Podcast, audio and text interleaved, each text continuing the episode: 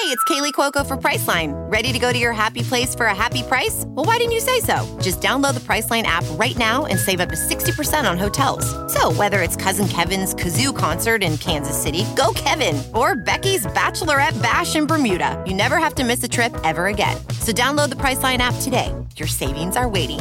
Go to your happy place for a happy price. Go to your happy price, Priceline. Welding instructor Alex DeClaire knows VR training platforms like Forge FX help students master their skills. There's a big learning curve with welding. Virtual reality simulates that exact muscle memory that they need. Learn more at meta.com slash metaverse impact.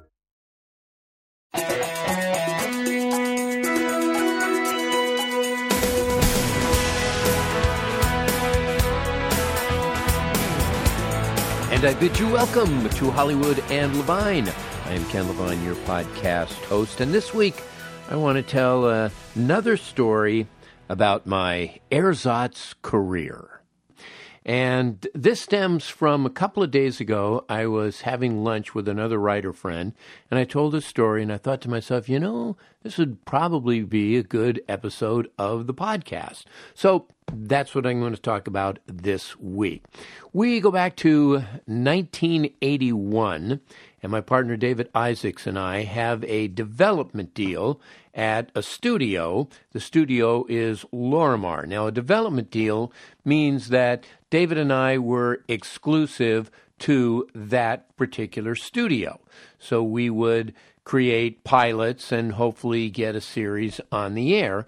And we could not write for Taxi or any shows that was at Paramount or Warner Brothers. We were stuck at uh, at Lorimar. Now, if we were stuck at Paramount, we could do shows for a number of sitcoms that they were doing on the lot, but Lorimar, as a studio, primarily, in fact, exclusively at that time, was doing dramas.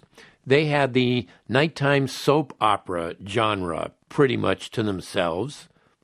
They had Knots Landing, they had Dallas. And they were looking to get into comedy, so they hired uh, me and David and a couple of other comedy writer producers to try to launch their sitcom slate. So we're there, and we did a pilot for ABC about the White House press corps. And this was actually 1980 that we did this pilot. And it was a ridiculous experience. We did it for ABC. And ABC said, okay, we love the area, but we don't want to get political.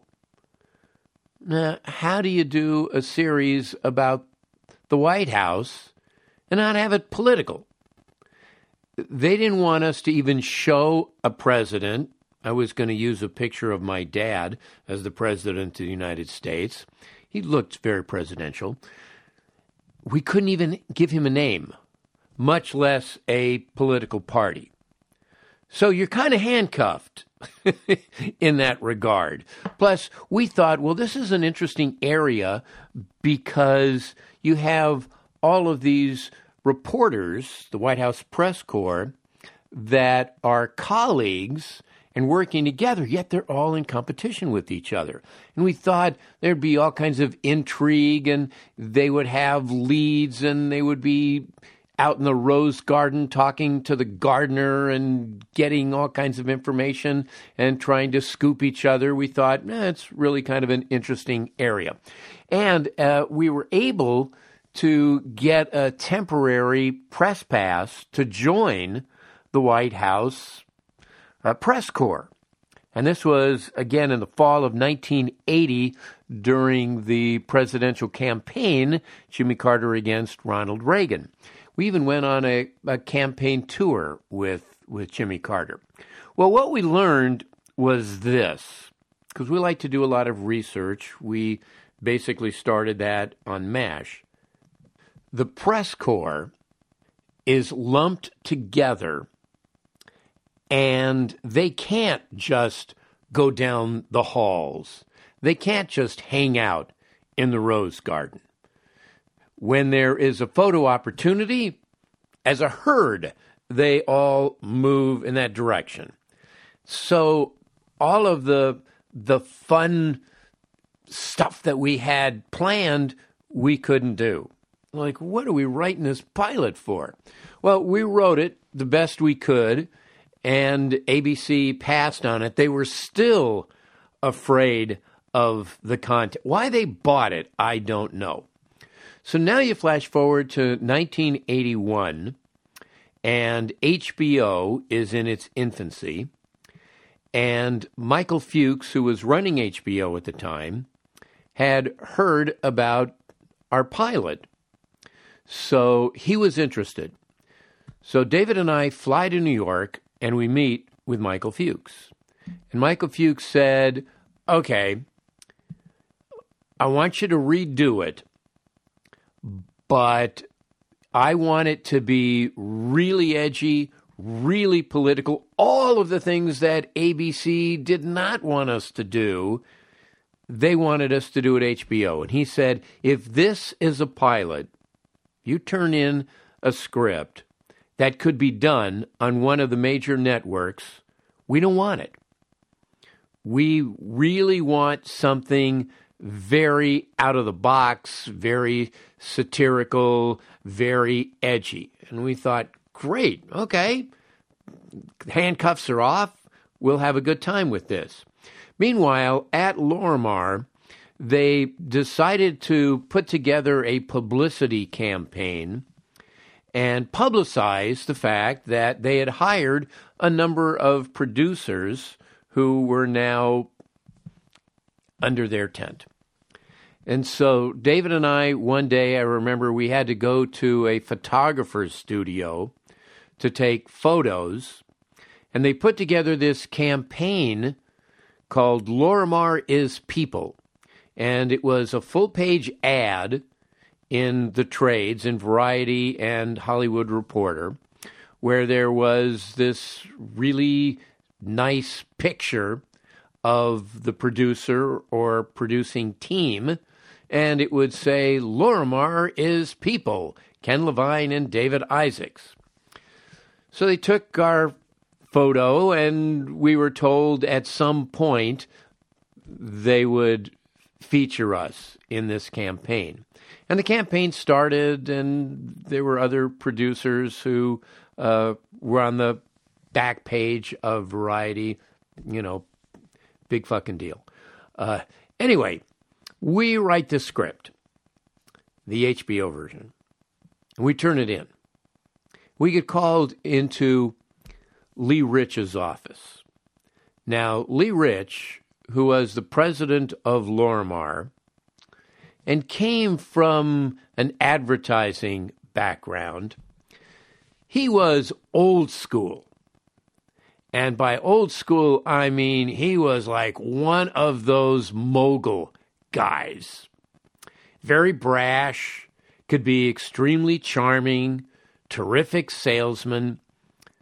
Well, he calls us into his office, which was rare uh, I think the only other time that we were in his office was when we basically met to discuss the job. Otherwise, there's always vice presidents and people like that that we deal with. And so he was just kind of, you know, the grand, powerful Oz behind the curtain.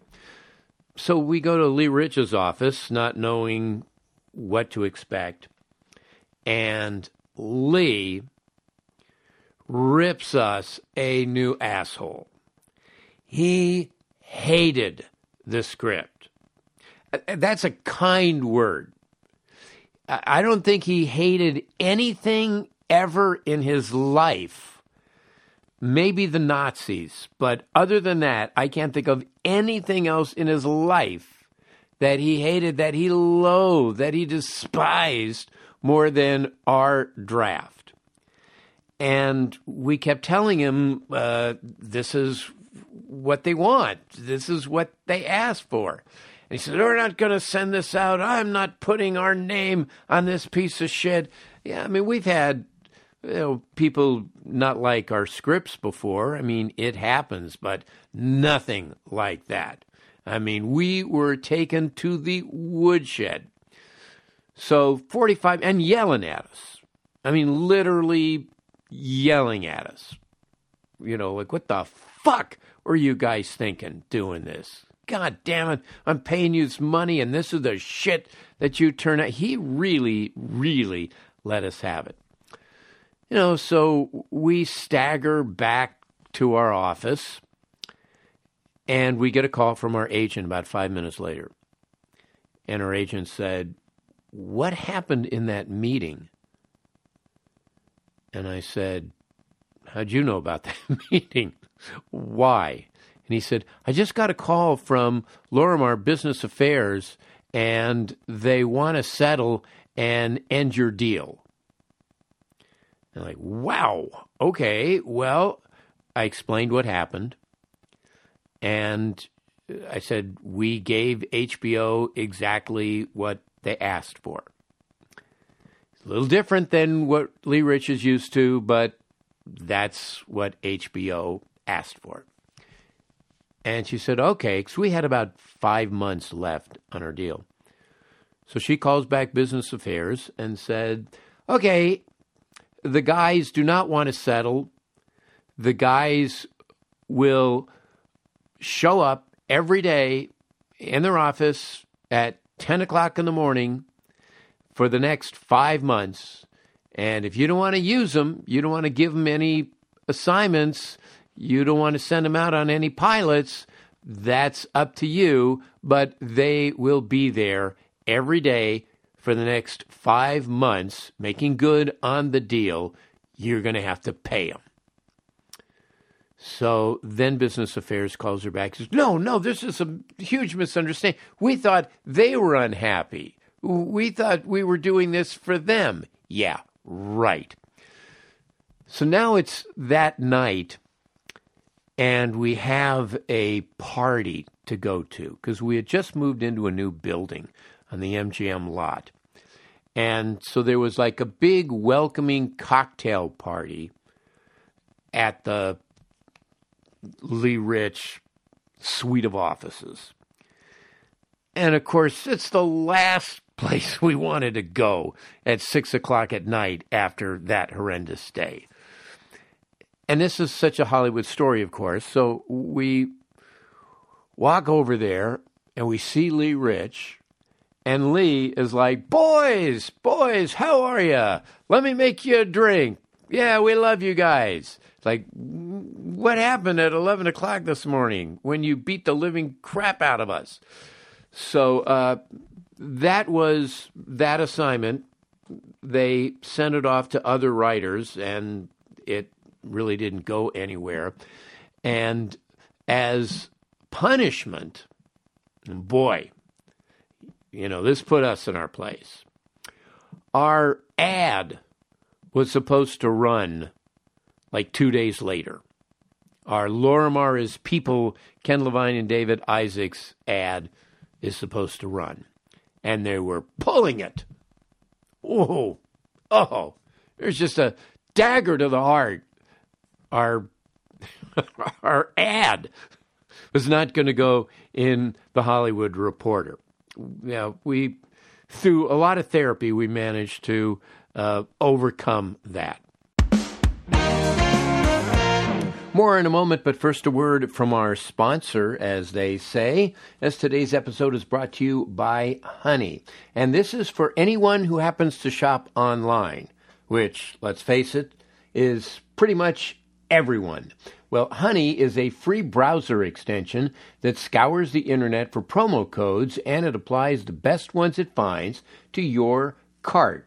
It is uh, supported by over 30,000 stores online, and, and they range from sites uh, where you can buy tech and gaming products, uh, fashion brands, just about anything, really. And you save money, and it is free. How does it work? Well, you're shopping online and you get to the checkout uh, page, and then the honey button just drops down, and all you have to do is click on apply coupons. Wait a couple of seconds, it scours the net, it finds the appropriate uh, coupons for you, and all of a sudden you see your total just go down and down and down. It really works. I saved $22 this week alone on baby clothes for my new granddaughter, Charlotte. It's, it's fantastic. It has saved over 17 million members $2 billion. And it's free. I mean, why would you not do this? So, if you don't already have honey, you could be straight up missing out on free savings. Literally free, installs in just a few seconds. Even I was able to do it. And by getting it, you'll be doing yourself a solid, and more importantly, you'll be supporting this humble podcast. So get honey for free at joinhoney.com slash Levine. Once again, that's joinhoney.com slash Levine. Oh, did I mention it's free? About a month or so later, we get approached to do Cheers. And we meet with the Charles brothers and Jim Burrows, and we decide this is something we want to do.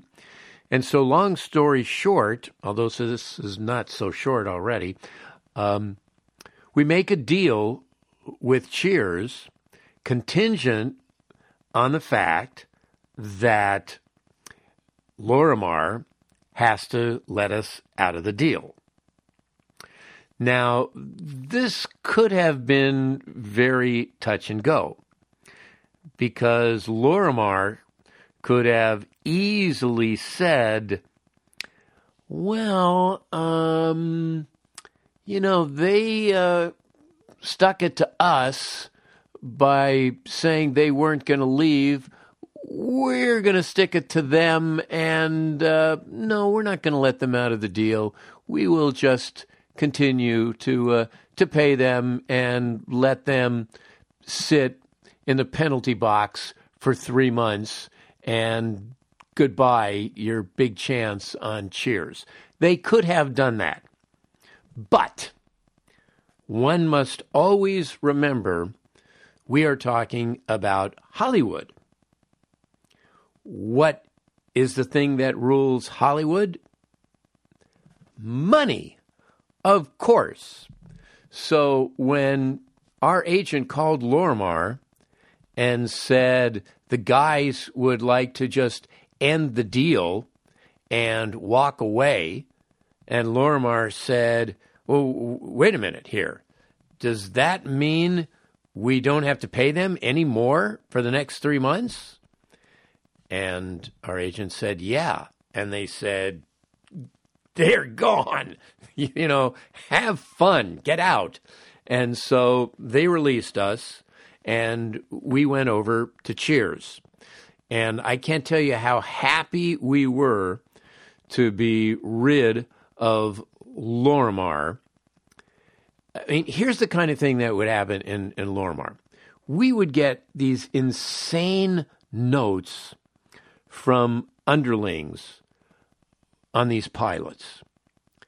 And there was one pilot in particular, I remember it was about a family. And I think I've talked about this pilot in previous podcasts. But it was like about a, a big family. And there was a scene where they go to like a Shakey's Pizza and they get in a big fight and it winds up a giant food fight. And right at that point, Remember how those restaurants used to have, you know, guys with banjos come over to the table and start singing Turkey in the Straw.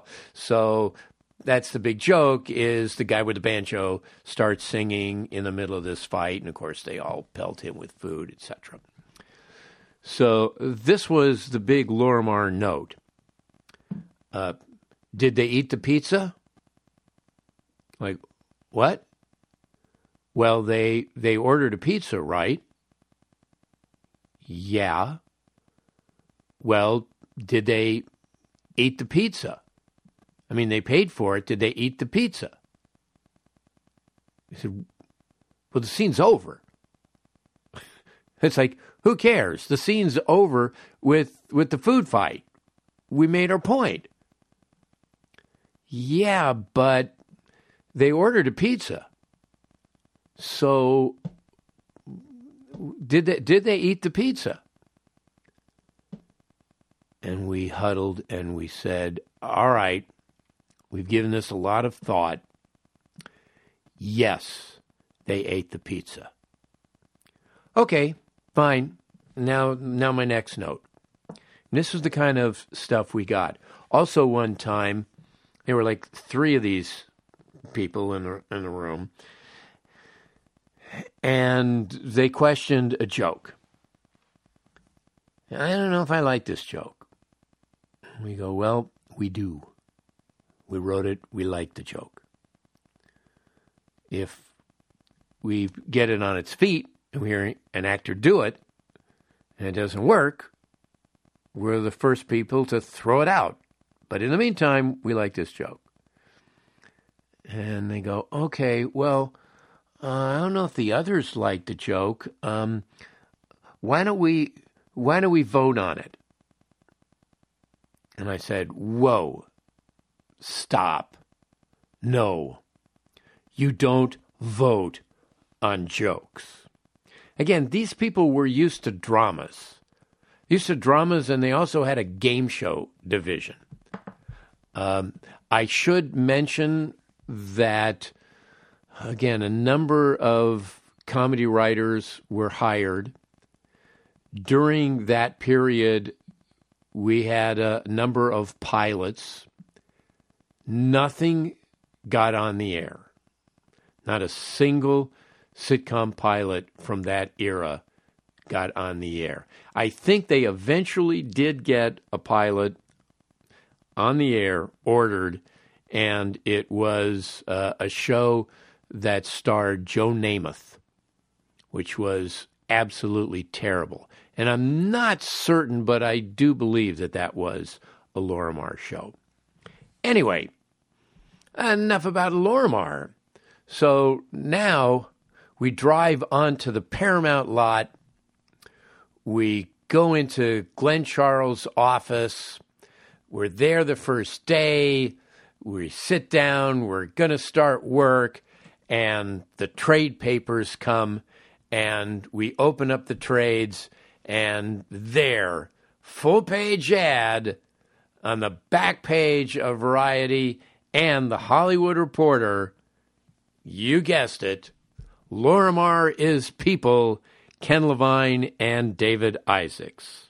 So our ad finally ran and it was a great way to begin uh, a nine year relationship with Cheers. And no one else has ever yelled at us like that over scripts. Act, no one has ever yelled at us like that. So that was the, the story that I told, and um, hopefully it is one that, that you find interesting. Yeah, this is kind of a shorter version of the uh, of the podcast, but of course, along the way, we've also had some longer ones. It all evens out. Uh, closing in on 300 episodes. That will be coming up here pretty quick. Anyway, so that will do it for this week on Hollywood and Levine. Our thanks, as always, to uh, Adam and Susie Meister Butler, also to Lee Rich, all of the executives at Lorimar the executives at Paramount that got us out of there, and Howard Hoffman and John Wolford and Bruce and Jason Miller. If you would like to get in touch with me for any reason, my email address is hollywoodlevine at outlook.com. That's hollywoodlevine at outlook.com. I am also on Twitter at Ken Levine, and I am on Instagram, Hollywood and Levine, where I showcase uh, my cartoons as I'm doing cartoons for the New Yorker magazine these days. Okay, that will do it. Thanks for listening. See you again next week, right here on Hollywood and Levine.